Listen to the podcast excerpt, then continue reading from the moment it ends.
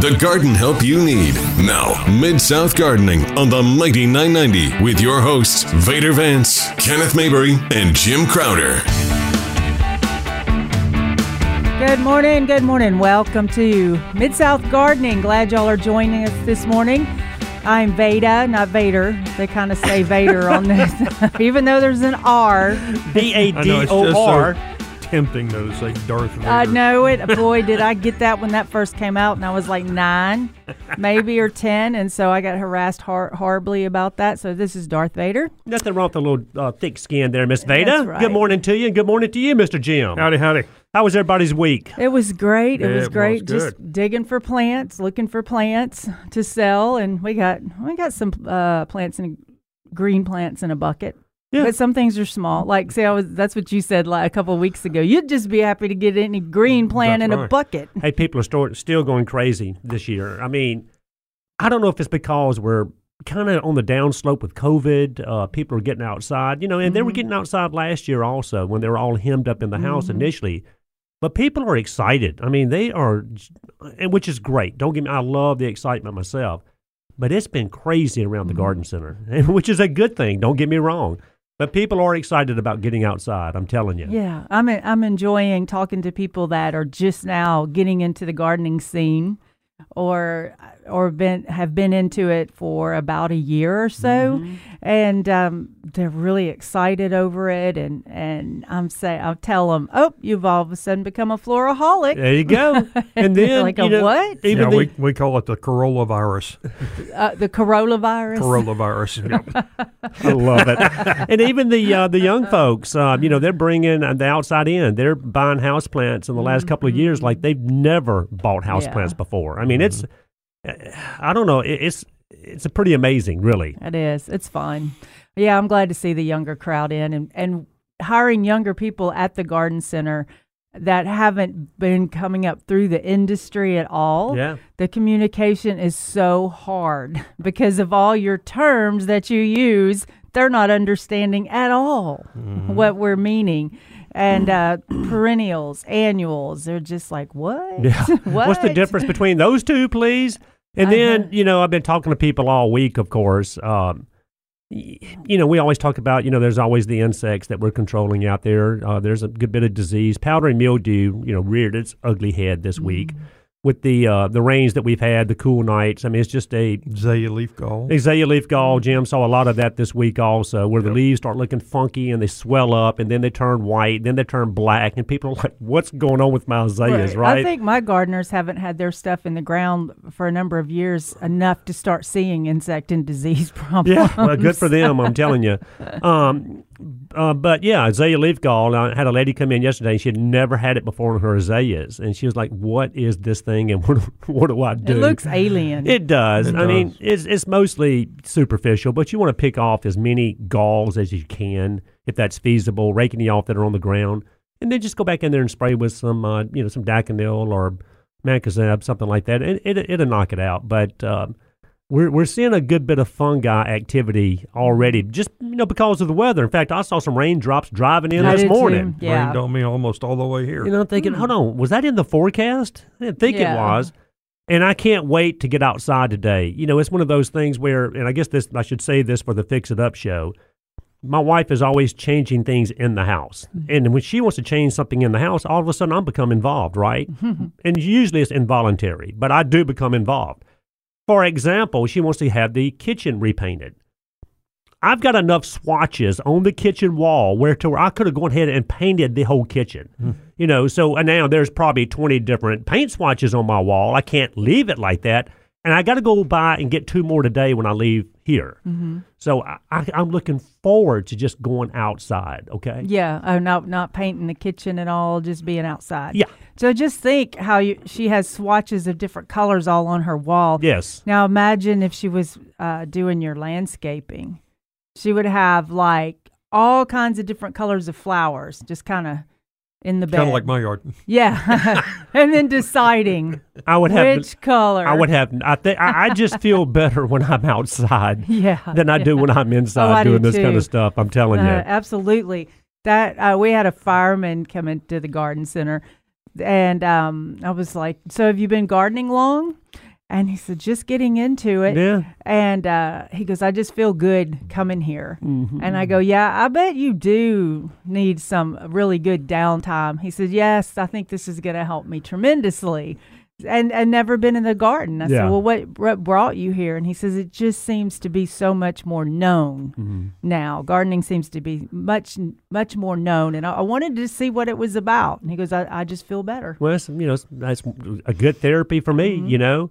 Um, and we were talking about Jim uh, and Veda, uh, azalea leaf gall and powdery mildew. I've seen a lot of powdery mildew. It seems like on dogwoods all of a sudden. Um, I mean, so what do we do? I mean, the leaves start turning black, they start falling off, and I know mildew is usually somewhat short-lived. Mm-hmm. You know, it doesn't stay there all year like some of the other diseases do. But I mean, I guess if a dogwood, if you can spray it, you know, it's not so you know large that you can get out there and spray the foliage. I think you should. Mm-hmm. Uh, come back in about 10 days, two weeks, and spray again in the same fungicides, whether it's a liquid systemic, uh, whether it's Daconil, And I Uh, do know neem oil. neem oil, I mean copper. I mean, most of your fungicides have mildew on the label. I, you know, we always tell people buy a fungicide that has mildew on the label. I'm trying to get rid of the mildew. I don't want to buy one with mildew on the label. You hear that, Jim? You hear that? Uh-huh. So, guys, make your rounds. And then, Ah, you know, in spotting on uh, uh, English ivy, you know, we Mm-hmm. talked about that in the last couple of weeks. I mean, so I'm telling you, I'm seeing a good bit of fungal activity early in the year. You know, as, as much as people remember that week of extremely cold temperatures, we had a very mild winter. Uh, and one of the ways that you can tell is azalea leaf gall. We see it in winters when we don't have a lot of up and down temperatures. Hmm. Um, so, you know, if there's a mild winter, you can almost plan on azalea leaf gall. isn't uh, and does, ca- it'll do the same thing on camellias. Yeah. is that okay? I know a lot of leaf galls or or galls come from insects. Mhm. Isn't the leaf gall the azalea fungal. leaf is, is fungal? Yeah. It is okay, fungal, yeah. yeah. And So somebody that- sent a picture in. Um, it's, I think it was last year. It, it the leaves. It looked like a flower. They were Yeah. perfectly spaced around it. And somebody said, "I don't know what this plant is." You know. Yeah. Yeah. And I had to look at it a time or two before. you know, I don't remember any flower looks like that either. And it was uh, actually azalea It leaf was, gall. it was leaf gall, and it, and makes, 'cause it just makes that leaf just swell perfectly up. whirled around the tip Yeah. of the thing. And I Oh. thought, wow, that's pretty cool. looking. Yeah. What what about the? I've somebody sent me a picture of something from Texas and said, "What is this?"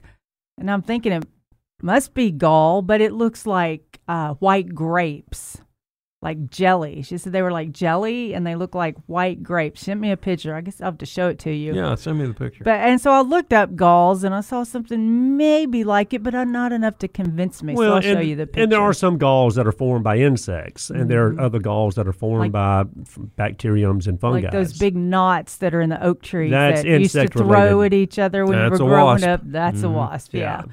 Amazing what insects do. and, and Who, diseases. who would think an insect could cause a big hard gall on a tree? You Yeah. it's, imagine, it's amazing what the plant can do, and you know when the insect gets in there. That's true. you know, just Yeah. makes that gall form around it. Uh, and you know, it's a symbiotic relationship because Yep. th- that's what the wasp needs. Um, so it's. Uh, But if you if you really a have cool oak thing. Oak tree gall, with, like you said, that big knot that eventually kind of falls out number of the tree. one rule: don't park under it. Yeah, and uh, but you can get the uh, tree and shrub systemic drench You can yeah, and pour that it. around the uh, trunk of the tree, and it will help reduce the amount of gall that you'll Right. have in that tree, no Yeah. doubt. Yes, I remember all through the woods, walking through the woods, the trees had them, had the gall in them. Mhm. So that would be hard to treat, wouldn't it? You just let nature take its time. But if you've Yeah. got one in your yard, You know, you know that, you it's don't- not going to kill your Yeah, tree. Okay, right. what it does, it makes the little limbs brittle because that Mhm. gall is so much heavier than uh, than it what would what it would normally support. So it's uh, you know you can have them where it looks like a Christmas tree ornaments just all over it, Yeah, you but can. it's not really affecting the health of the tree. Yeah, but it's it's not the best look in my opinion, Right. though. Except true. for when the leaves are on. He's a so you just don't look up and yeah, just don't look up in the winter and you'll be fine. But see, some galls are pretty. I like those uh, brown ones that feel like paper on the outside, Oh yeah, the puff balls. right. And then the ones that are kind of red. Me and my grandmother used to walk through the woods and collect all those. Had no idea we were collecting galls, but because they were so colorful and unique and fun. But y'all need to give us a call 260 5926. Uh, Watch us on Facebook Live, Yep. and we will return. The Mighty 990 KWAM and Mighty990.com.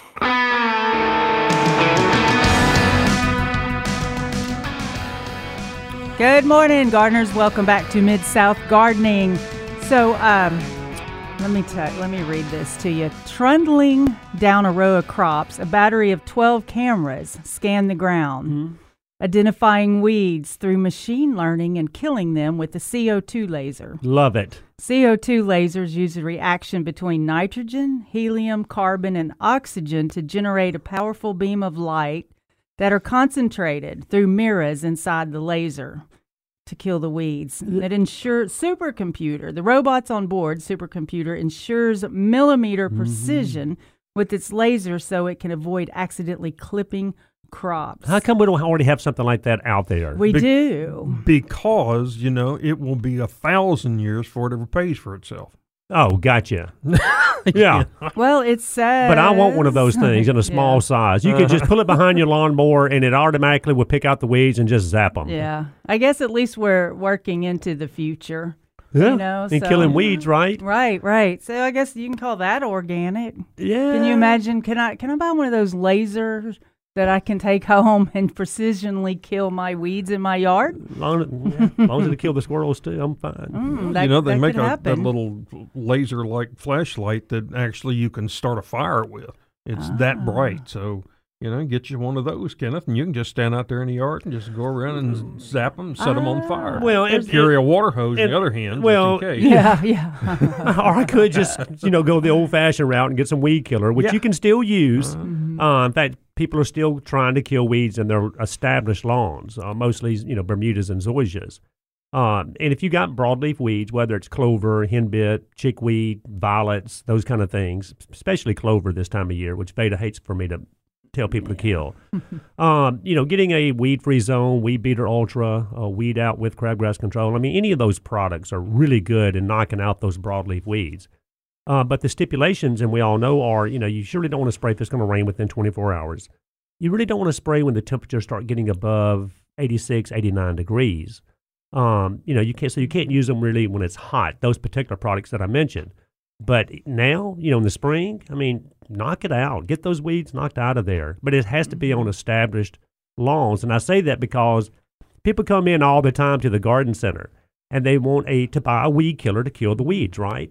And the first thing I always ask them is, "All right, is your lawn established?" And they're like, "Well, I put down some sod last late last fall." Mm-hmm. I said, "Well, how many times has it been cut?" Well, once. Hmm. No, that's not considered an established lawn.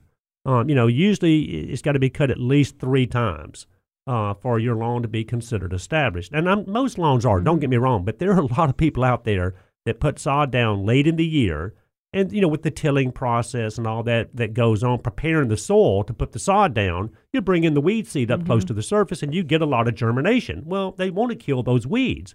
And they don't understand that they can't go out there and spray on a lawn that's not considered established. What's the science on that? I don't. I've never understood it. Why? Why does it make a difference on this weed killer? Well, If like Bermuda grass, okay, you can kill it with 2,4-D. Okay. the Bermuda grass. Yeah. And 2 Fes- D is in most of your broadleaf Right. weed Fescue killers. Right, is much right. more tolerant. You Yeah. can triple the dose on with 2,4-D and not phase And you your would- fescue. Uh, so you have to be careful about what what you do. You know, it's technically a broadleaf weed killer, but it's also uh, a brush killer if you get it strong enough. Mm-hmm. So you have to be very careful. I did something yesterday which I don't normally do. I mowed my lawn. Okay, I usually have somebody do that because I still my hips, you know, because Yeah. I'm working on number. This is five and six. um, So I, um, I, I don't. It, it's tough for me to push a lawnmower. So I bought a little uh, one of these electric ones that lightweight pulls itself, and it does great. I mean, it did good. But I wanted to mow it very low to try to get some tillering. And the guy that mows mine has one of those, you know. Cadillac Yeah. big lawnmowers that- Yeah.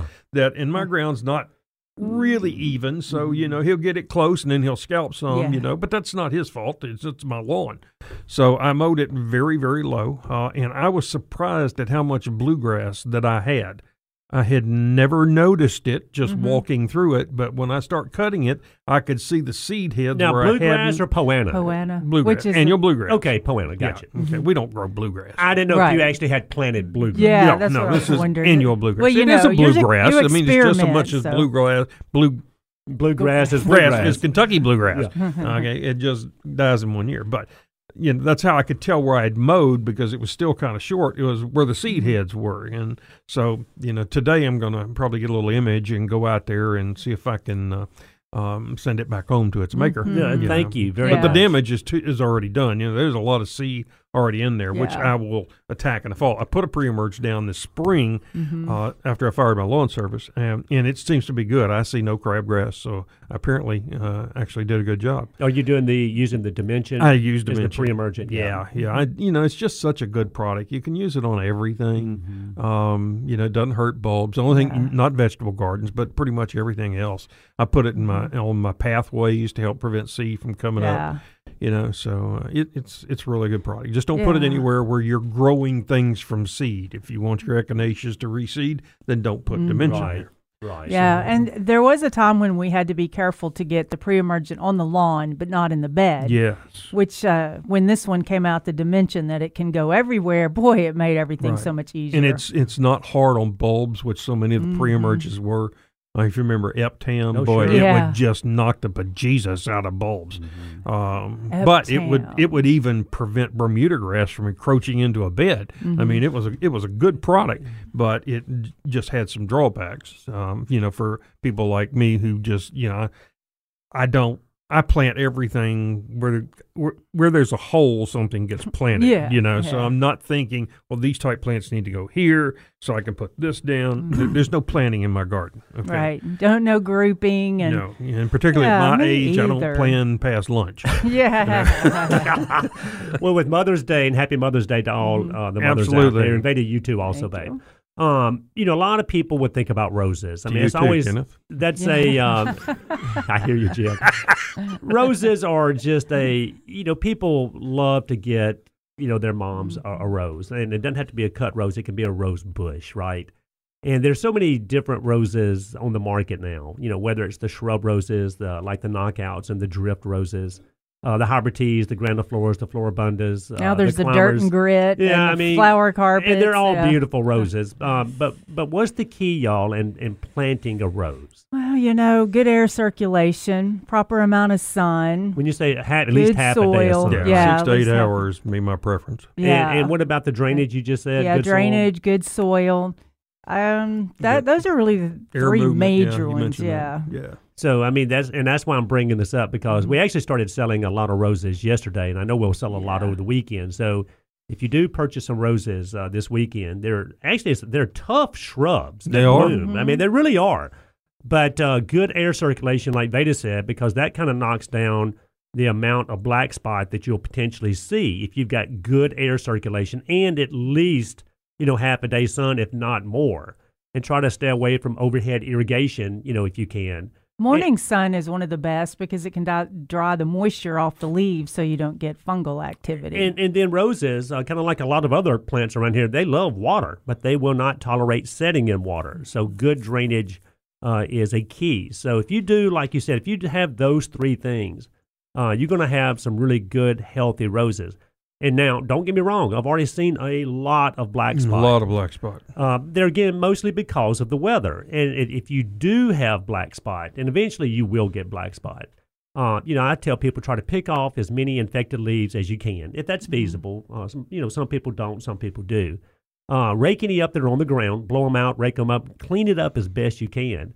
And then there's a product called Mancozeb uh, that I love to control black spot, especially if you have a pretty good outbreak. Give it a good spray in, wait five days, spray again, wait five days, and spray a third time uh, with that Mancozeb, and it will really knock out that, that black spot. Now, that doesn't mean that once you've done those three applications of Mancozeb that you need to stop spraying a fungicide. You know, we're out there spraying every two or three weeks, typically just to prevent black spot. So that's, you know, if there is ever a drawback with roses, it is Yeah. that disease. right. So if I had to do that, I wouldn't use that rose um, because I'm a lazy gardener. Well, but my point so though I'll is pick some different roses. You're right, Veda. Yeah. Some of them are more resistant to black spot. But if you do those three things, if you have really good drainage, you've got good air circulation, and you're getting the right amount of sun, you're never going to see as much black spot on those roses as the Yeah. ones that don't. Because there's roses that are that come here that really aren't for our area. But we got to run, and we'll be right back.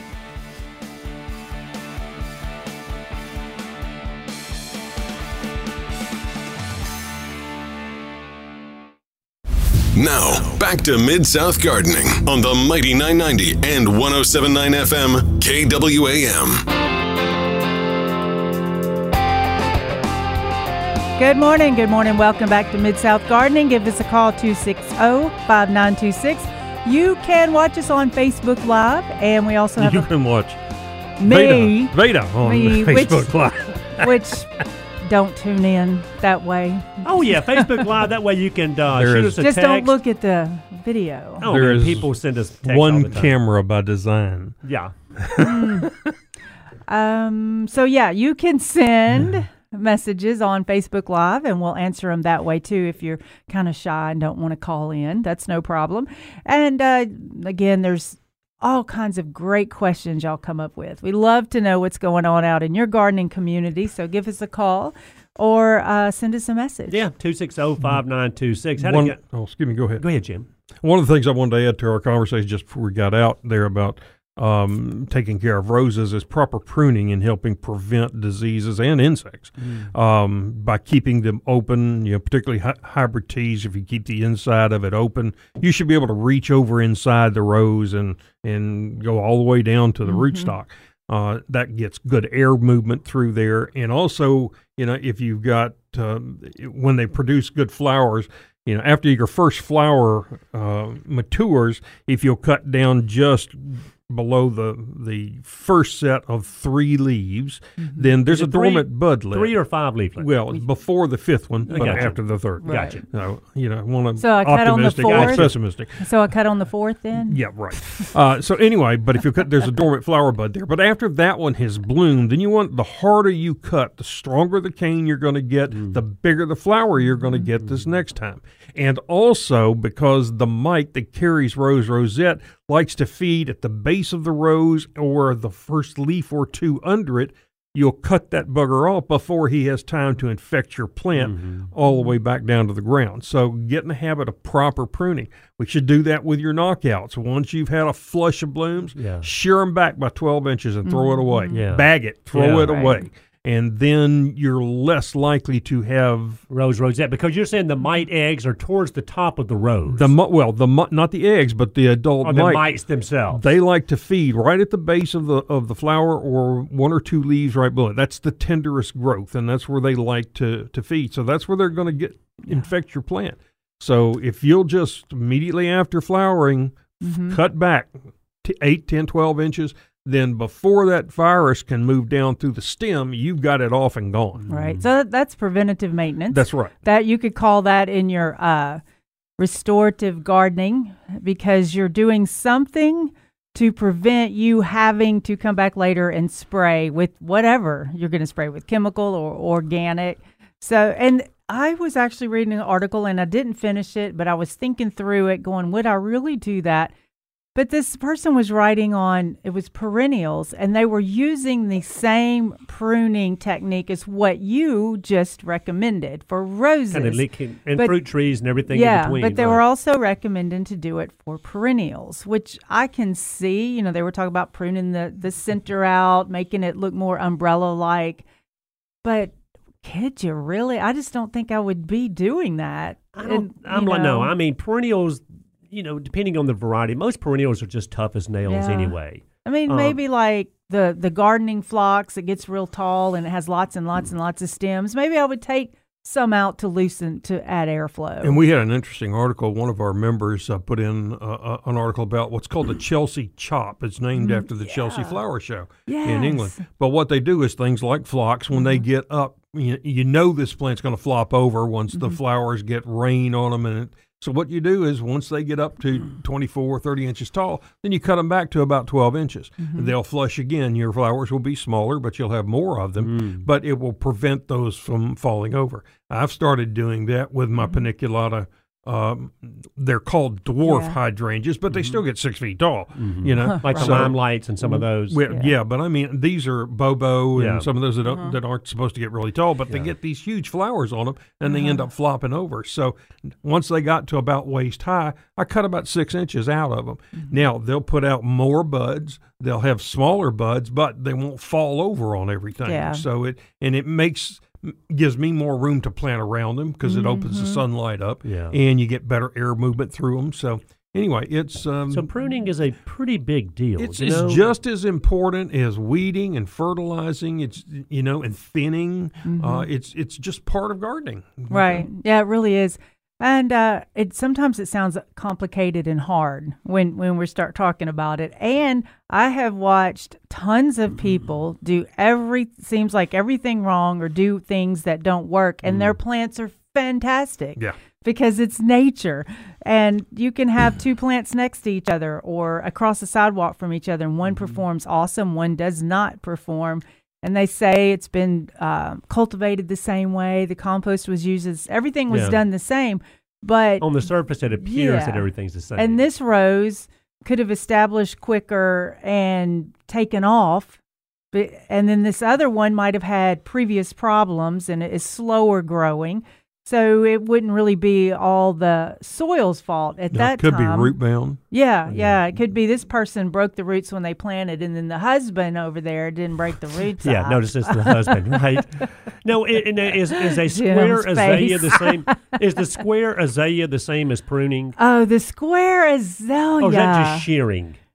Well, That- I don't know from the guy who who has all bally shrubs. I know, well, but I right? don't have any squares. They is That I, Oh, I so do you can promise diss them. You can I mean, diss and- people and, have yeah, square I've got my azaleas. hollies manicured, you know, Mhm. whether it's the Burford hollies or the, the Yaupon hollies. I Mm-hmm. mean, they're all, you know, trimmed and cut and tight. and.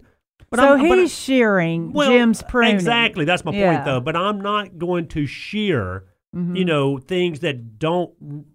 And I know y'all going to jump on me, but things that don't. as hard as I can. I'm not going to shear azaleas. Let me Yeah. put it Right, that way. I'm not going to shear things that look unnatural Mm-hmm. sheared. Okay. And- But I do see that, and that's not what you're saying. We're saying pruning is going in there and taking out individual limbs or limblets and opening things up, Yeah, eh, which is completely different than shearing something. that's a good point. Yeah, that is a good point. So pruning does have a lot to do with the outcome of your plants. Now, what about mulch, guys, um, in, in rose beds or, or beds in general, but especially rose beds? Do y'all like to have a light layer of mulch down there uh, or, or no mulch at all? And I'm always under the premise that I like a light layer of mulch. I think it looks good, it holds the moisture Mm-hmm. Yeah. in. light Yeah. layer was the key? Light Yeah. layer. And then is there a particular variety of mulch that you do or don't like? Well, I am anti mulch in high maintenance beds like roses, dahlias. If you're growing lots And, of them, and the reason I'm bringing that up because a lot of people don't have mulch in their rose beds. Right, and it's uh, it, it a couple of things because if you have weeds, it's easy to target those. If you have mulch and you pull a weed out of it, you've broken any barrier that you may have had in there with A with pre-emergent. with a pre-emergent. So it, to me, it's easier to keep clean with no mulch in the bed. Okay. Um, saying that, I've got mulch in most of my perennial beds. Mhm. Yeah. You know, um, but there are some rose beds, particularly, I would not. Yeah. yeah. Now Uh, maybe I, I would use the pine fines that are small, little, small, small little Mm-hmm. And. I told y'all I think that's what I'm going to use as my mulch this Mhm. year, and you know maybe next weekend. Yeah. You know I've always traditionally used either uh, cedar mulch, um, not cedar, cypress. I'm sorry, Cypress, cypress yeah. mulch, which is the light colored mulch. Same here. Yeah, and Mhm. uh, I've used pine and I've used hardwood. I've used them all. Uh, and this year, Veda and Jim, I think I'm going to use the pine fine, the soil conditioner. Uh, you can use it as a soil amendment, you know, to work into your soil to break up that clay when you're planting shrubs. But you can also use it as your top dressing. Now, I'm a little concerned about wash. I don't know exactly. Right. It's working great. I've put a lot out in areas that wash, and um, it it's working really good. The color has lasted a long time too because I did this in the fall, And it doesn't we're- compact at all no, either. No, it still looks great. It's. Okay. I was surprised. I was the same way. I'm like, this is gonna wash or it's gonna lose its color quick and look gray. It's kept its color and it hasn't washed. This is the Earth Mix pine fines. Which has got to be similar to all the other pine fines. Yeah, I'm pine, sure this pine one doesn't bark is pine yeah. bark, and you grind it up and into the little small pieces. I don't care what people call it. It is pine fine. you Yeah, know? right. Yeah. So I like that, and I like to put it on top of my containers, uh, container gardens, Mm-hmm. just to hold the mulch, um, hold the soil, keep the soil cool, and also because it's pretty. And then when you're planting, because like you know, I want to plant a few plants so they can grow to the container, but I don't want to see empty soil. And, and there are things that really don't, you know. And the reason I brought that up, Jim, and thank you for the on on the roses. I agree with what you're saying, but I've got to have a little bit of that pine fine or something in there just mm-hmm. for the aesthetic reasons. But there are a lot of people go crazy when they start putting mulch down. I don't know what the deal is, or maybe they're having people do it for them. Mm-hmm. But you'll go out there and you'll see four, five, six inches of mm-hmm. mulch in these beds. And there are some plants that are very shallow rooted, uh, azaleas, boxwoods, Japanese maples, for example, and they've got way too much mulch on the top of that root system. and and they pile it up against the trunk of the plant. You know, which should never be there during the growing season. You can get away with it during the winter because it's not decomposing Right. actively. Yeah. But you don't want anything touching barky or or even herbaceous plants during the during this the growing season. Yeah. Get as close as you want to, but just don't mm-hmm. let it touch them. Yeah. Yeah. I agree. So those are just little tips of the trade there, Miss Veda, for people not to. They're trying to do the right thing. They really are, mm-hmm. but they're actually. It's more detrimental than it is beneficial when they go overboard with the excessive mulch Yeah. out there. You know, a lot of people think though that you know you, you got to get it three or four inches deep, or it won't keep the weeds down, and that's where they they they like gardening. They just don't like the weeding part of gardening. Right. So let me pile a lot of mulch up there. Well, we'll talk more about mulch and other topics, but we love, love for you to give us a call, 260 5926, or send us some questions on Facebook Live. And in the second hour, we're going to talk about green water in your pond. Yeah. The Mighty 990, 1079 FM, 990 AM, KWAM.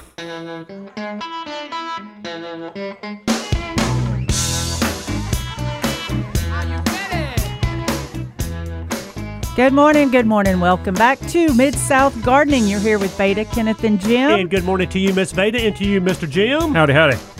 Uh, you said in the next hour we're going to mention. Uh, We're going to talk about green water in ponds. You know, is that just what it's called? Green, Green water. it's- water. Yeah. Or Which is not- only not bad. It's not bad for fish, No, but it's we don't healthy, like but- it. We'll, we'll talk about But it. Well, people let's- just don't like to see it in their pond. right. I can't blame well, them. you want to yeah. see your fish. Yeah. You know, so So we're going to talk about what happens naturally, and then how to prevent that from happening, and and uh, and some other stuff about water gardening. Oh, now, listen next on how you can control Mother Nature. Yeah. have y'all uh, heard about any of the gardenias coming back out yet? I mean, because as mine, we all mine, know, mine bit the bucket. Did it? Okay, Yep, well, it's it- gone. Yeah, I mean, it, you know, this this week of winter that we had, um, you know, it just did a number on most of the gardenias that were out there, and uh, you know, the the foliage was fried on them, um, and some of the tips, of course, were burnt. But you know, the the puzzling thing is, if you go out there and scratch the stems, a lot of them still have green in there. This one still had a little green near the trunk, but when I pulled it up, there w- there weren't any really good active feeder roots on it. You know, Well, it was just And it was when- hanging on. And the reason I'm bringing it up is because I mean there are still a lot of gardenias out there that have no foliage. Of course, you know they hadn't pushed out anything, but they're still green. Mm, yeah. Uh, right. But they still haven't pushed out. And this lady was asking me yesterday. She said, "Kenny, should I just go ahead and just get rid of this thing?" I'm going, "Well, you, you know, you can." I said, "But if you have good green tissue in there, I mean, there's still Mm-hmm. a chance this thing might flush out. yeah, but I would cut it back really hard. Just go ahead and cut them back." yeah, because you know it, it's trying to form. It, it's trying to move enough food up to stimulate those buds to open, and there's just not enough food stored in it. So if you reduce the number of buds, then it has a Better better, chance. chance. Mhm. Okay.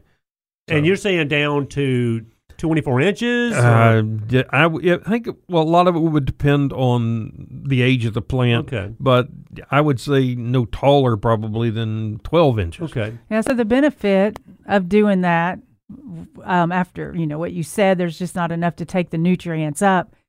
Well, what you're doing when you're pruning is you're uh, doing the root to shoot ratio, Right. which some of the roots are gone, so they can't provide the entire plant. So if you're pruning, then you're giving the roots just a little bit to have to recover. And since you've lost roots, then you've kind of uh, put that ratio together, and then it'll come out easier. Yeah, and then go ahead and feed them if you hadn't fed them. I mean, they're going to need some of that extra energy to potentially flush out if they're going to flush out. But I didn't know if y'all had heard of any, you know, really flushing yeah, back where they're out. just going, ah, Yeah, blooming yeah, and everything. Yeah. No. Yeah. So I mean, and I guess there's still going to be, you know, Loropetalums. They are flushing back out. Thank yeah, goodness. yeah, yeah, aren't they? You know, thank Mhm. goodness, um, because they were fried also. Of course, the Indian hawthorns, they're toast. Only everything that was covered with snow is fine. But. It is, above yeah. that, So now like I see a whole bunch of dead shrubs with a little Green uh, yeah, skirt. yeah, a little green skirt. That's it. That's the word. Yeah. So then I'm standing out, studying them, looking at it, going, okay, if that was mine, we're telling everybody to pull them out, you know, and because it's going to take forever to recover. But um, standing close, you know, uh, they're recovering really nicely. The skirt is really good, and so I'm deciding: do I am I going to take that brown off, or just do I leave it and let's see what happens? No, take And I that said, brown how out much long? No, uh, take the brown out and leave it. Yeah. No, I uh, just got to take the whole plant the out. whole I can't. Well, oh yeah, that are yeah. How many people are going to be patient enough to cut back? oh, a, you meant take it out of the ground? Yeah, Yeah, yeah. Yeah. So I know. uh, now maybe if it's a couple of shrubs on the back forty that you're not looking at, then I just let it see what and happens. And I would give serious consideration to th- replacing it with something else. Yeah, Mm. you know, we we haven't had a lot of people coming into the garden center wanting to replace dead Indian hawthorns with more Indian hawthorns. It's just one of those plants where, and they're beautiful plants. Mm-hmm. Don't get me wrong, uh, and they're used uh, by homeowners and commercial people use them all the time. Uh, but all it takes is one of these crazy winters to come through here, like we just had. Yeah, and Yeah. the upside is we've had 20 years or so Exactly. of fairly mild Mm-hmm. temperatures. So they've been able to get established. You plant one right now, and we get temperatures in the 10 to 12 degrees. Next year, it's going to kill it. Yeah. It's just not It's one of going those to survive. marginal. It's a marginal plant. I'm You're still gonna. I'm right. still gonna use use them in uh, different ways, though. I'm not. I don't. I've never rowed them. Done have put a whole row in or a lot of them because of that potential. I've always known that we may have a problem with it, but I like to spot them around for the evergreen, for the blooming. But I want them in a lot of sun and not compacted around other plants for the airflow and all.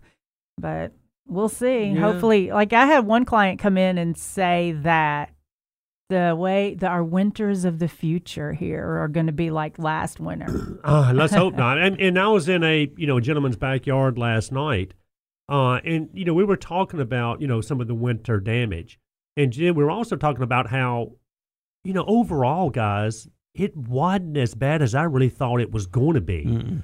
Uh, I mean, you know, gardenias and, and hawthorns, and we get that. Some of the other tender plants, I mean, they did take a beating, uh, Loropetalum, uh, but most of these plants have come back out. Uh, now, rosemary, you know, he had some huge rosemary that was, uh, you know, been in the ground for years, well established, and he did have one or two of them survive because they were up close to the the brick wall. But there were some that were in containers that are just dead as mackerels. But there again, I'm not not going to plant a rosemary because mm-hmm. you know the winter might kill it. I'm going to plant rosemary. You know, so there are some marginal plants out there that just laugh I can't stop laughing because you said dead as mackerels. dead as a mackerel. I don't know where that I haven't from. heard that one before. But, but just just keep in mind, I mean, gardeners are going to plant certain things knowing that they're marginal and they Mm-hmm. might make it through a cold winter and they might not. It's just the way it is. Well, I think we should. We're going to talk about green water. I think we should talk a little bit about growing tomatoes because the Great Tomato Contest is coming up. Um, how to plant things. You know, we've got lots of topics to talk about. We'd like to know what y'all have been interested in in your garden. So you can call us at 260 5926. Yep. Or you can always go on Facebook Live and there's Miss Veda front and center and shoot us a text. And then if you miss all of this, you can always go back to the podcast and listen later on. But a lot of people tune in, y'all, on uh, Facebook Live. It's just the Mighty 990 is all it is. We'll be right back.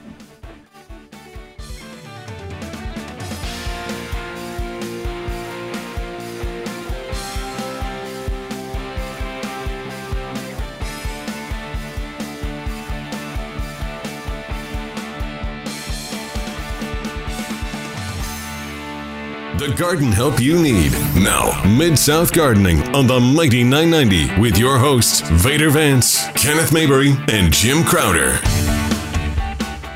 Good morning. Good morning. Welcome back to Mid South Gardening. You are in the second hour of fun with Veda. Jim, and Kenneth. Almost called you Kim and Jenneth. I have been called worse. Kim and Jenneth. I do the show with Kim and Jenneth. Oh, Lordy. And Steve, hang on just one second. But good morning to you, Miss Veda, and to you, Jim. If you'll give us a call, 260 5926, 260 5926. And of course, you can always go to the Mighty 990 uh, Facebook page and send us a text and watch Miss Veda and just do all that good stuff. All righty. so let's go to Steve. Good morning, Steve. Thanks for the call. Uh, yes, I would like to speak to the movie star. Yes, sir. That would be me. Has Yeah. to be me. No, the one I saw on TV.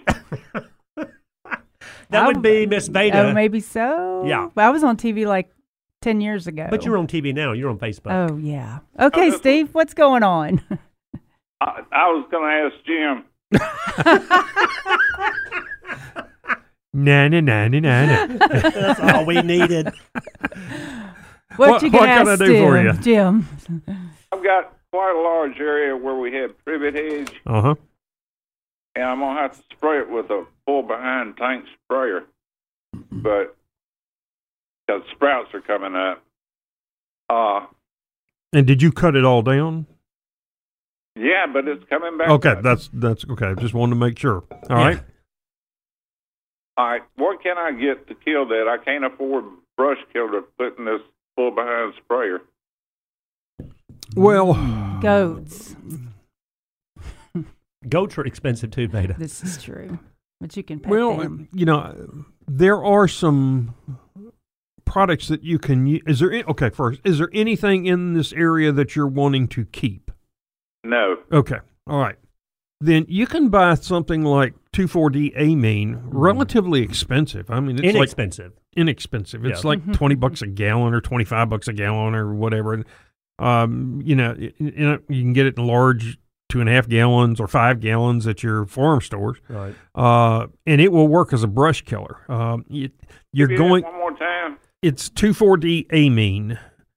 Two Um, four D amine. uh-huh, A-M. I N E. Yeah. And it's low volatile, so it, it's not real bad about vaporizing and blowing across the street and killing somebody's roses. Right. Um, it- does it does an excellent job. Now, because you're getting sprouts, okay, you've got a lot of carbohydrates stored in the roots that you left in the ground. So let them get up 10, 12 inches tall so they get some foliage on them, and then spray them. Leave them a week or so, come back and cut them down, and then it's going to happen again. So it's going to take a couple of applications to get them all. But Okay. That'll do it. That's the cheapest way. There are some other products like triclopyr that's probably a better brush killer. Right. It is a little more expensive, but I'm not sure once you mix it according to label directions if it's terribly more expensive. But 2,4-D amine is is a good product, and, and it even has an aquatic label. You can spray weeds in your you know fish pond and stuff with it. Okay. Uh, can I have one more question? Yeah. Sure. Go ahead, Steve. Uh, I know, excuse me, this is his wife shining in. I do have a, a pretty tall maple tree back there. Can I spray underneath the the drip lines of that, or will it hurt it? I would try to just spot spray under there and not broadcast spray. Right. That would be my preference. Okay. Okay, thank you. Uh huh. Yeah. Okay. One more last question, if I could. Sure. Uh, burning bush. Mm-hmm. How do you trim those? Oh gosh, There- it's, it's in the euonymus family. I mean, you can go out there blindfolded and trim a burning bush. I mean, there's no set way that you should or shouldn't prune them. If you just need to cut them back, cut them back. If you need to shear them, go ahead and shear them. Uh, they'll they'll take pruning without a problem at all. Yeah, I can promise you that. Yeah. Okay. All right. Thanks for Hey, the thanks call, for calling Steve. this morning. Thanks, Steve. And you know, and his wife had a good question. You know, asking about uh, using uh, basically broadleaf weed killers or herbicides in general within the drip line of desirable trees. Uh, because you're right, you have to be careful uh, on some of these herbicides, Jim. Veda, as you know, within the drip line of these and even beyond the drip line too. You know, um, but yeah, I mean, I, You know, we're seeing uh, already hearing reports of some trees that are not leafing out. And it's uh, and because they've been the turf has been sprayed with MSM, Mm. and certain oak trees and I think some maples they just they're still green. The wood's Right. still green. They look fine. They're just not leafing out. Yeah, so be careful. And that was a great question. And also, would you add a surfactant, Jim, when you're trying to kill a brush like that? Uh, if you had 2,4-D or 2,4-D amine, you need, would you add a, a spreader sticker to it to really I stick would. to that? A lot of them already have a surfactant Okay, in it, but All I'd still do it anyway. Yeah. and and don't use dishwashing detergent. Okay, that's going to kind of defeat your purpose.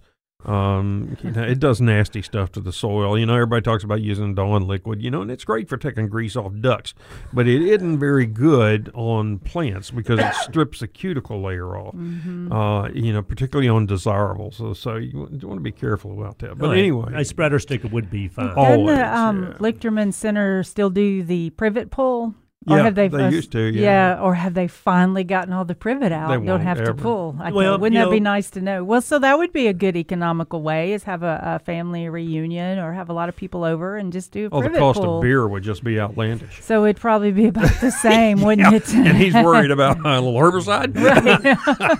but privet, I mean, you know, of course, privet you can't even buy in the state of Tennessee anymore. And there was uh, the old green privet, there was variegated privet, and then the weeping privet. And the sunshine, you know, I heard just Yeah. recently that um, uh, Department of Agriculture is now issuing fines. They are finding uh, sunshine privet, sunshine ligustrum for sale in some retail centers, Yeah. and they're they're finding them now. yeah. Started with warnings years ago, you know. And I had a conversation. I don't know if you remember Mark Halcomb. He was our he was our county agent back years ago, and and went over to McMinnville. Uh, but through him, I had a conversation with the lady who makes the decision at Department of Agriculture. Uh, she she said, and, and she is absolutely not going to approve it for sale. You know, regardless if they say it's sterile or Now not. Now you can still see privet like Steve's got, and you still see weeping privet around some of these Yeah. commercial buildings. I mean, there's still a lot of privet out there. You just can't legally buy it here in Tennessee Yeah, anymore it's- you know, because it's so invasive. That's like the reason we behind it. closed the gate, you know, after the cows have been dead Yeah, for years. Right, I mean, right, it's right. I don't know what good it's That's doing. but- right. But but yeah. but, but the yeah. the problem is when you want to start getting rid of it, Mm-hmm. um, like Steve's going through. I mean, that stuff you can cut it down at ground level. It it'll be back at six foot in you know a year's time, uh, and it's got an extensive root system. And it's like Jim was telling him. You know, when you cut it down and start spraying, you're gonna have to spray more than one time. In fact, you might have to spray periodically through this whole year That's a real possibility. to finally get rid of all that root system down there. But if you stay with it and you're repetitious, eventually you will get rid of it. And you know, in wooded areas, they're actually triclopyr in combination with glyphosate or Roundup uh, is approved for use in inside forests for mm-hmm. removal of privet because it's green during the wintertime. All of your ephemerals and stuff have died down, so the spray, if you're just going in there and misting the plant, you can take the privet out and not harm anything else in the mm-hmm. woods because Yeah. it's not going to go into the mm-hmm. trunks of trees. So uh, it's it's a it's a good way if you've got a little wooded area to get it out of there. Kind of like bamboo, trying to get rid of it. Those two products are good for that also. Yeah, and I just planted some. yeah. Bamboo. Yeah. Yeah. I'm going to plant some too. This is, y'all a, this is a clump. This is a clumping variety. Right. Yeah. How now, would tall that does still that get one- away from you though? No. Mm-mm. No. That clumping variety is that tall? Uh, there are some. Alf, Yeah. Like Alphonse Karr will get 50 feet. Mm-hmm. Yeah. Uh, and it's real some pretty. It has it has a yellow stem and green stripes. Yeah. So it's really an Ooh, I like unusual that. plant. Did Yeah. you do it in a container or in, in a bed? No, I have a running one in a container, but this Mm-hmm. is in a bed. This is a, uh, in fact, um, Golden Goddess is the name of it. And, and, and what about you, Miss Veda? What variety? It's going to go. I, I'm still researching, or I haven't And I even you started researching. But this one's going to go in a um, area that if it takes a, takes off, then the whole area would be gone. but it's going to um, block a fence. Mm-hmm. In a small area, but it's going to add, you know, grace and sound and, and movement in the garden. and that's that was gonna be my point. Yeah. I love bamboo. Oh, yeah. I Mm-hmm. love it, but I mean, it's you, you better know what you're getting Yeah, into depending on I- the variety. And if you are not sure, you better make sure you have an underground barrier to Mm-hmm. keep that stuff from spreading. Yeah. Well, I'm, I'm almost thinking about doing both the clumping and the barrier. Yeah. But I don't know yet. Okay, we're going to run to a break. And if y'all come back and listen to us, we'll talk about your water gardens and we'll talk about tomatoes. We've got to talk about that and various other topics. We'll talk about what you want to. Call us 260 5926. The Mid South's conservative blowtorch. The Mighty 990 KWAM.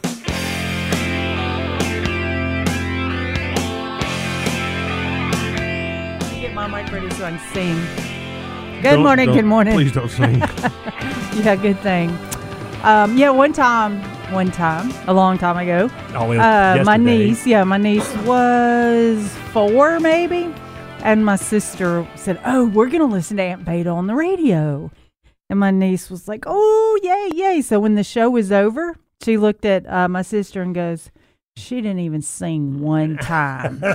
I don't sing, but she thought that was you're on the radio, you sing. That's funny. So I disappointed her with that. All right, I know that you're going to talk about green water and some of the other stuff, but let me just uh, bring this up also, guys, because a lot of people love Japanese maples, and we've talked about them before. But I just want people to know what is the proper procedure uh, when you're picking out a Japanese maple. Is there like the Japanese lace leaf maples, or your blood goods and emperor ones? You know, your upright maples. Is there a difference between those? And also, what what about the perfect place and the perfect way to plant? Well, you know, um, first off, you want to pick the maple that's for your space. kind of like we talk Size about, matters. Yeah, Yeah, kinda- size matters. And we talk about crepe myrtles that way, Yeah. the same way. And the lights, they're just happy with that. and the way So the in other words, light i- if you wanna- situation is as well. And Jim's like, I'm not taking that any farther. So hold on. so Jim, Veda, Japanese maples don't mind good morning sun. No. Japanese maples love high afternoon shade. Yeah. Here, yes. Yes. Mhm. Yeah. Okay. I just want to because I mean you see Japanese maples planted out there in full baking Right. afternoon sun. They'll grow there. Mhm. But you are going to get that burn on that tissue, on that foliage Yeah. every year if that's where you put it. So morning sun, afternoon filter sun, high shade model sun. That's the place. And then, like you said, Veda, there's so many different varieties. Some of them only get six to eight foot tall. Some of them get 20, 25 foot tall and everywhere in between. So you do want to buy the maple that fits the space, right? And then I always say this, and of course, I guess I say this on everything people plant. Mm-hmm. You best make sure that you've got decent drainage. Uh, it's one of those things, kind of like roses. They don't mind water. In fact, everything loves water, but they will not sit in water. They hate wet feet. So drainage is a big time key when it's when it comes to these Japanese maples. And then lastly, I'll say this: you know, we are always talking about mulching our beds.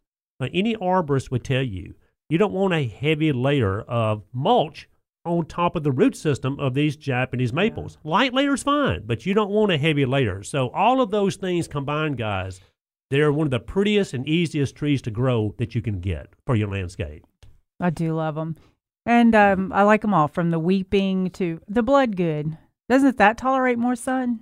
Well, you can grow them in full sun, pretty much Yeah. all of them. Now, the la- the lacier the leaf, the more burn you're going to get. There we go. But even the best of them are going to get burned, and you may Mm-hmm. still get some protected from afternoon sun. I mean, it's just depends on how hot it gets here. Mm-hmm. Um, Where, Jim, where do they typically, I mean, where do you see Japanese maples? I mean, they're, they would prefer to be about hundred miles north of here Okay, and so a little further further north, north. yeah. yeah, yeah. They um, when the soil temperature gets to seventy degrees, Japanese maples go into a self defense mode and they slow down their moisture intake. But you still have that hot baking sun on them, Right. so they mm-hmm. lose moisture, and you get what's called leaf scorch, and it's just a physiological thing Right. because it's not replacing that moisture. Right. quick enough. Uh, it's not hurting the plant. They're going to come mm-hmm. out next year, look absolutely beautiful, but they can look mm. pretty ratty by the end of the season. yeah. Yeah, and so that's a good uh-huh. point with a lot of plants. When we get above a certain temperature, when it's getting really, really warm, they just kind of stop Mhm. because they just can't do anymore mm-hmm. when the temperature's up that high. Except for lantana, they don't care. No, they and don't. And yuccas and mm-hmm. cactus. All right, we've got a caller. We've got Kim. Good morning, Kim. You're in the Mid South Garden. Good morning, y'all. Hey, Miss Kim. Hey, I have two topics. First, I want to talk about grouping the pots of plants, like mm-hmm. Jim was mentioning last week. Mm-hmm. A few weeks ago, you know, Jim taught us you cannot have better boy tomato too close to somebody else because he'll may not turn out to be a better boy. And you told me they're all good boys. Okay. now, I bet Kenny knows where I'm going. Now, you, as you know, all my plants I have in pots. So obviously they're grouped, so I know exactly which pot Right. with what plant Right. is where. So we do have them grouped naturally. Right. sometimes when I have Arkansas Traveler tomatoes, and then next pot would have Jetstar tomato, Right. I have seen that, you know, sometimes they kind of mix in the shape of each tomato. So I've seen what uh, Jim was talking about last week, how you should group. So I told Eddie this week, you know what?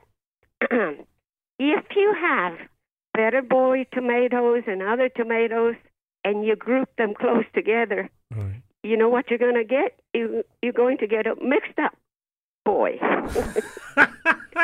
you, you're going to get a mixed up boy. and so that's one thing. And then I'm going to educate everybody on how not to treat pork salad. Mm. I'm getting educated over here. Okay. There is a pot in my garden, and I was just hoping it was the beginning of the summer spinach.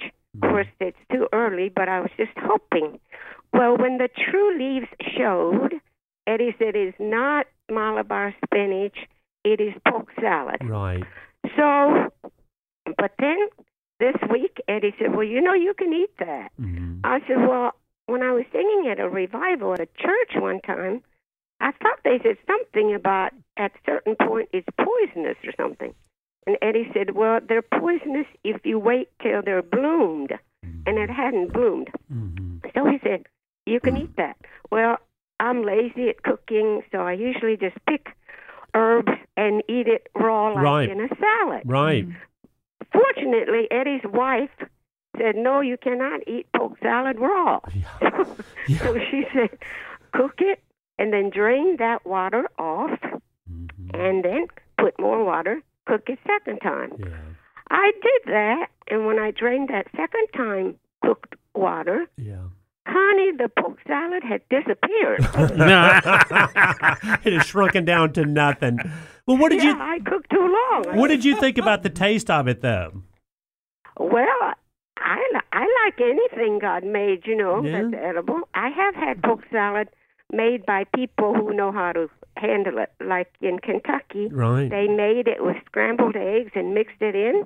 It was delicious. I mean, there, But like I said, Miss Kim, there are a lot of weed, what we call weeds, Yeah. uh, that are that are that are edible. I mean, uh, you know, I've heard of people eating pigweed. I've heard of people eating amaranthus, and wild violets, you know. wild violets, and Yeah. yeah. I mean, so you know, I have no problem with that, but I just couldn't go through the trouble of, oh, of said, yeah, I said this is too much work. yeah, And and cooking something bite. twice, no, ma'am. Anyway, I thought I'll share with a gardening family what not to do. There we go. Well, thank you Thank for you, that. Kim. Thank Well, you we for love you, that. Miss Kim. Thanks for the call, Miss Kim. And happy Mother's Day to you, Miss Kim. And tell uh, Eddie, uh, who is great, Mm-hmm. uh, tell Eddie we said hello also. so, uh, poke salad, Annie. Yeah, Gators poke salad. got hey, your people have eaten granny. it forever. Trust me. You know, Gators God. got your and granny. can you spell the Mhm. second word of poke salad? S A L A D. No, it's S A L L E T. It's poke salad. salad. Yeah, poke It's salad. not I poke gotta look salad. that up. Yeah. You can. Am I ever poke wrong? salad, Annie. Anyway, uh, we did have a uh, somebody called. We were talking about surfactants a little while ago. Uh, Diane Lyons wanted to know what's a good surfactant to use.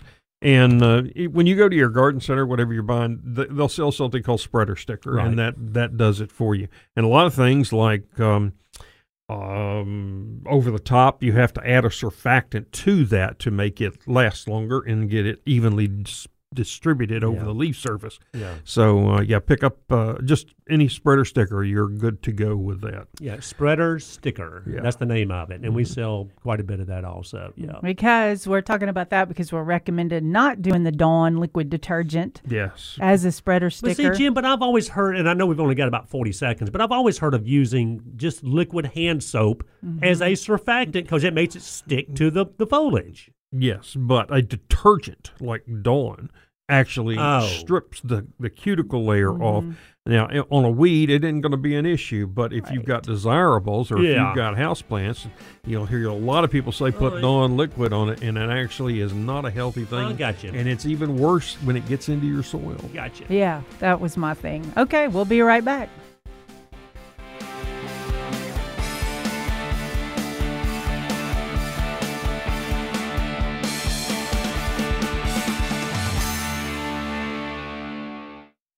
Now, back to Mid South Gardening on the Mighty 990 and 1079 FM KWAM.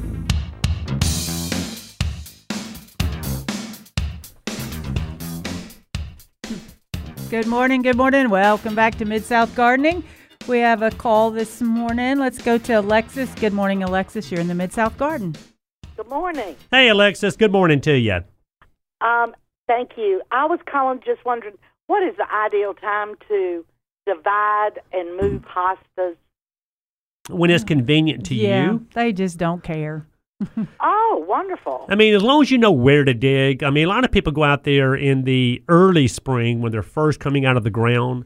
Uh, they'll dig them up, divide them, and replant them, or you know, in in the fall before they go dormant. But you can do it now. I mean, you're going to mess up the shape of it uh, for a little while, but uh, you're not going to hurt the hosta itself. Oh, okay. Well, great.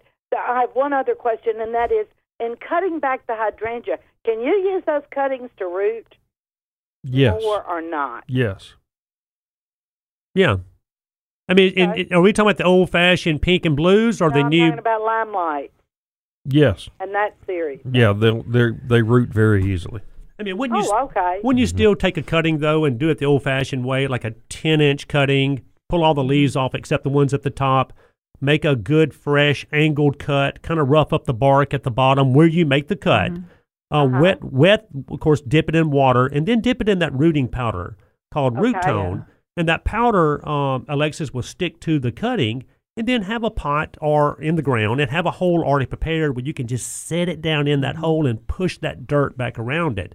And really, all you have to do is just keep it warm uh, and keep it moist. which is not Oh, a problem okay. now. The warmth, but when you get like take the uh, take the cutting and take the middle part, like cut the tip off, the fresh Yep. tip. If Yeah. it's really really tender, it's going to wilt over. So it's best just to clip off that top inch or two Yeah. Mm-hmm. and have.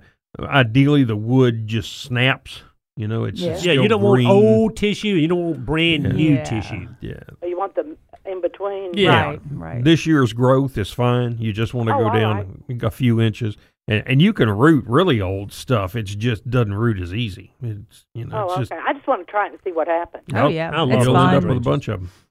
All righty. Well, I appreciate it so much. Thank mm-hmm. you. Thank you. Thanks for calling Thanks, in. Alexis. So now we have all kinds of wonderful decorative things to root your plants in. Say, for instance, my mother always rooted plants in cute little glass bottles mm-hmm. on a, a windowsill. She would do it in had water or yeah. she would do it in soil or both, really? Water, yeah. So that way you can see all the cute cuttings from everything outside and watch the roots and then transplant them. Well, now they're uh, creating all kinds of wonderful things that can hang on the wall and hang from your ceiling and hang off the refrigerator. True. But they're all little glass vials And you, or can, you can buy the little shelves that yeah, they go on. Right. So now there there's a whole new decorating motif with uh, rooting plants, especially the house plants. I mean, this True. what what I saw was more house plants, but you know, you can root your coleus and your hydrangea and Oh, your yeah. Whatever. I've, I've never been a big rooter. and I mentioned uh, the root tone, the you know the Mm-hmm. the rooting hormone, uh, which is the powder. There's also the gel that we carry. You know, some people don't want to deal with the powder. There's there's the the gel that you dip it down into, but um but those do really help produce roots faster on cuttings than not using a hormone. And if you don't have either one of those, you can make your own with just some stems from a weeping willow. Yeah. Go out, chop them up in about half inch pieces, put them in your blender, and oh, hold on, put them in your blender. put them in your blender with full full of water, Yeah. and you can keep that water for six to eight weeks and use that to help root plants. now, do you do, would you use that that water solution as your Just just? You just water the plants with it. That's all you have to do.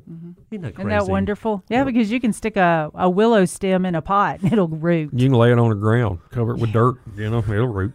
and that's already cut off. Like you can do hydrangeas and azaleas. You can take a limb and bend them over, put a brick on it or what have you, and then it roots.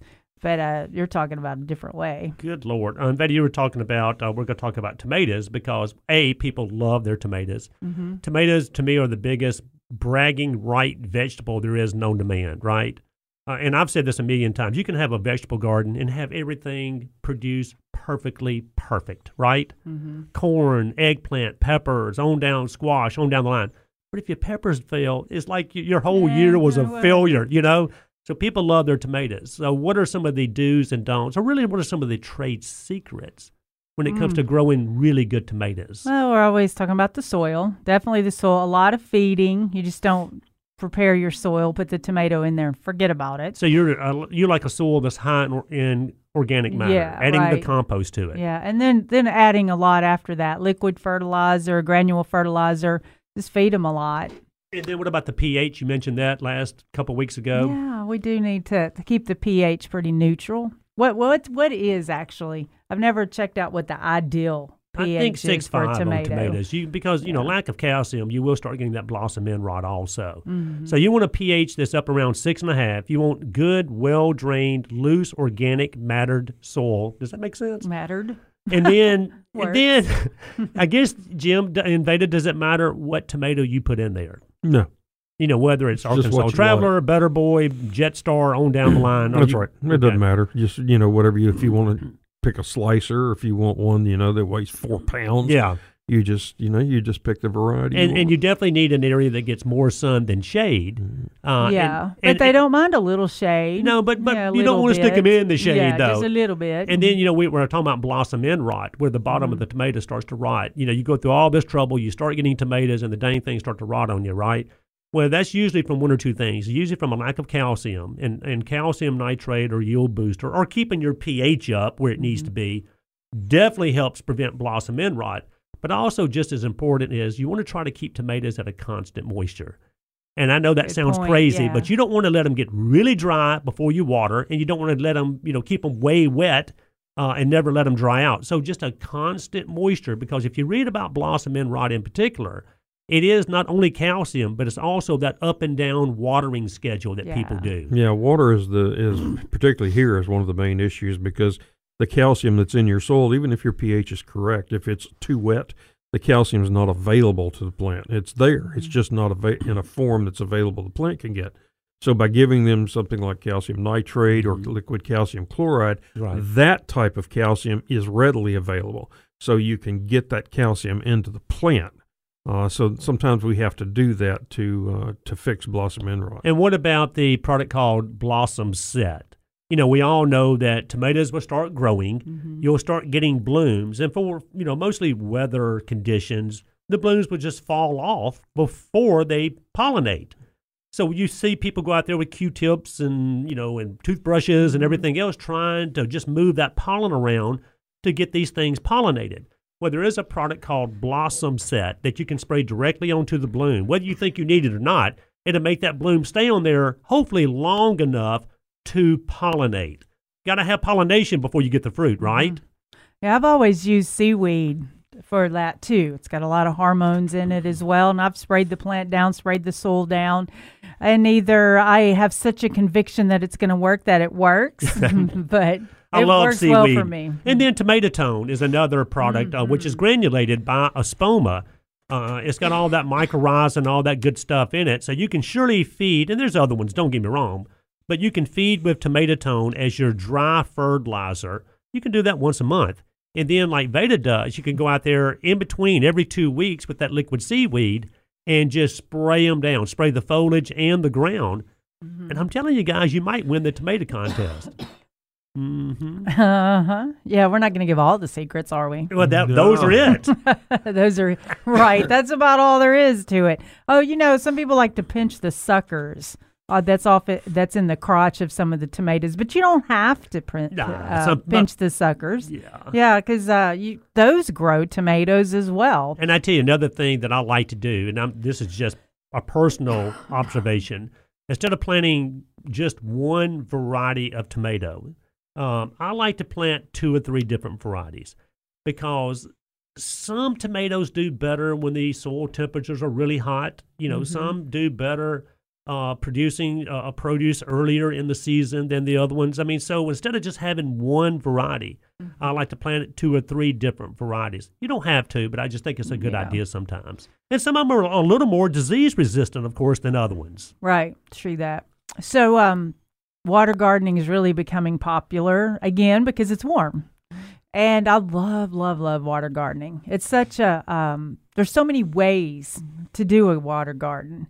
And I know in the last 15 minutes, Jim's going to go over some tips for water It's gardening. just the sound of the water to me. I mean, whether you got you know koi fish in there with you know Jim's, you know he goes overboard. Mm-hmm. He's got this five thousand gallon you know water feature in his backyard, big as an Olympic swimming pool. You know, we all don't have that. Okay. But uh, I like you know just the sound of the water, and whether you're doing fish or plants or whatever, you can just have a nice, uh, you know, in ground little pond Mm-hmm. there uh, with water movement, and it's, I tell you, it's it's like sitting in a rocking chair. You know how you sit in a chair that moves? I always Mm-hmm. Feel better than sitting in a chair that Right. moves than one that doesn't. right, right. Well, the way that you can even beat that is having a, a, a water feature out there that you hear the sound of running water. Well, if you had a recliner right there by, it'd just be perfect. wouldn't it? yeah, wouldn't it? A little refrigerator. but Jim wants to talk about the old green water because anytime you have a water feature, you're going to have green water. Yeah, and that seems to be the one reason that people get frustrated with them and want to Mm-hmm. fill them in is green water. And that's just, Well, just was- not a good reason. Well, I was talking to a guy the other day, and I said, "How have you been?" He said, "Well, I cleaned out my my pond," Mhm. and he looked at me like I would never ever do that again. And All he was- we're gonna run he was to a out there, Let me break say this: we'll he was out right there back. neck deep. The Mighty 990 KWAM and Mighty990.com.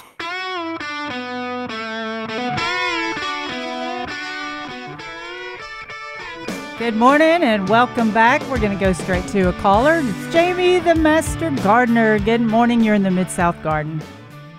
Good morning. Hey, Jamie. Good morning to you. Boy, y'all just got a great subject going when you're talking about tomatoes now.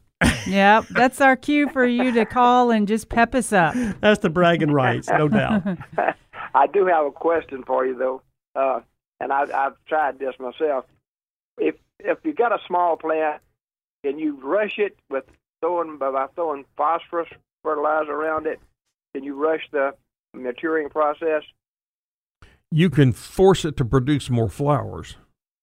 Um, as far as making it bloom earlier, probably not. Yeah, I wouldn't think so. Yeah, But, I don't think you it'd know, make it bloom earlier. they normally bloom when they start getting 15 inches or so. You'll start having the first flower. yeah, Mm-hmm. yeah. So I, I don't think it's going to move it up, you know, 10 days or something like that. Um, but it will produce more flowers, which It- if you yes, if you're going Mm-hmm. for to produce that big one, that's not what you want. You want to pinch those flowers off so it focuses on producing that one huge tomato. yeah. Well, I, I know you can get the blooms for sure. Yeah. Mhm. And that's something like triple superphosphate, Jim. Yeah, Superphosphate. right. Okay. Mhm.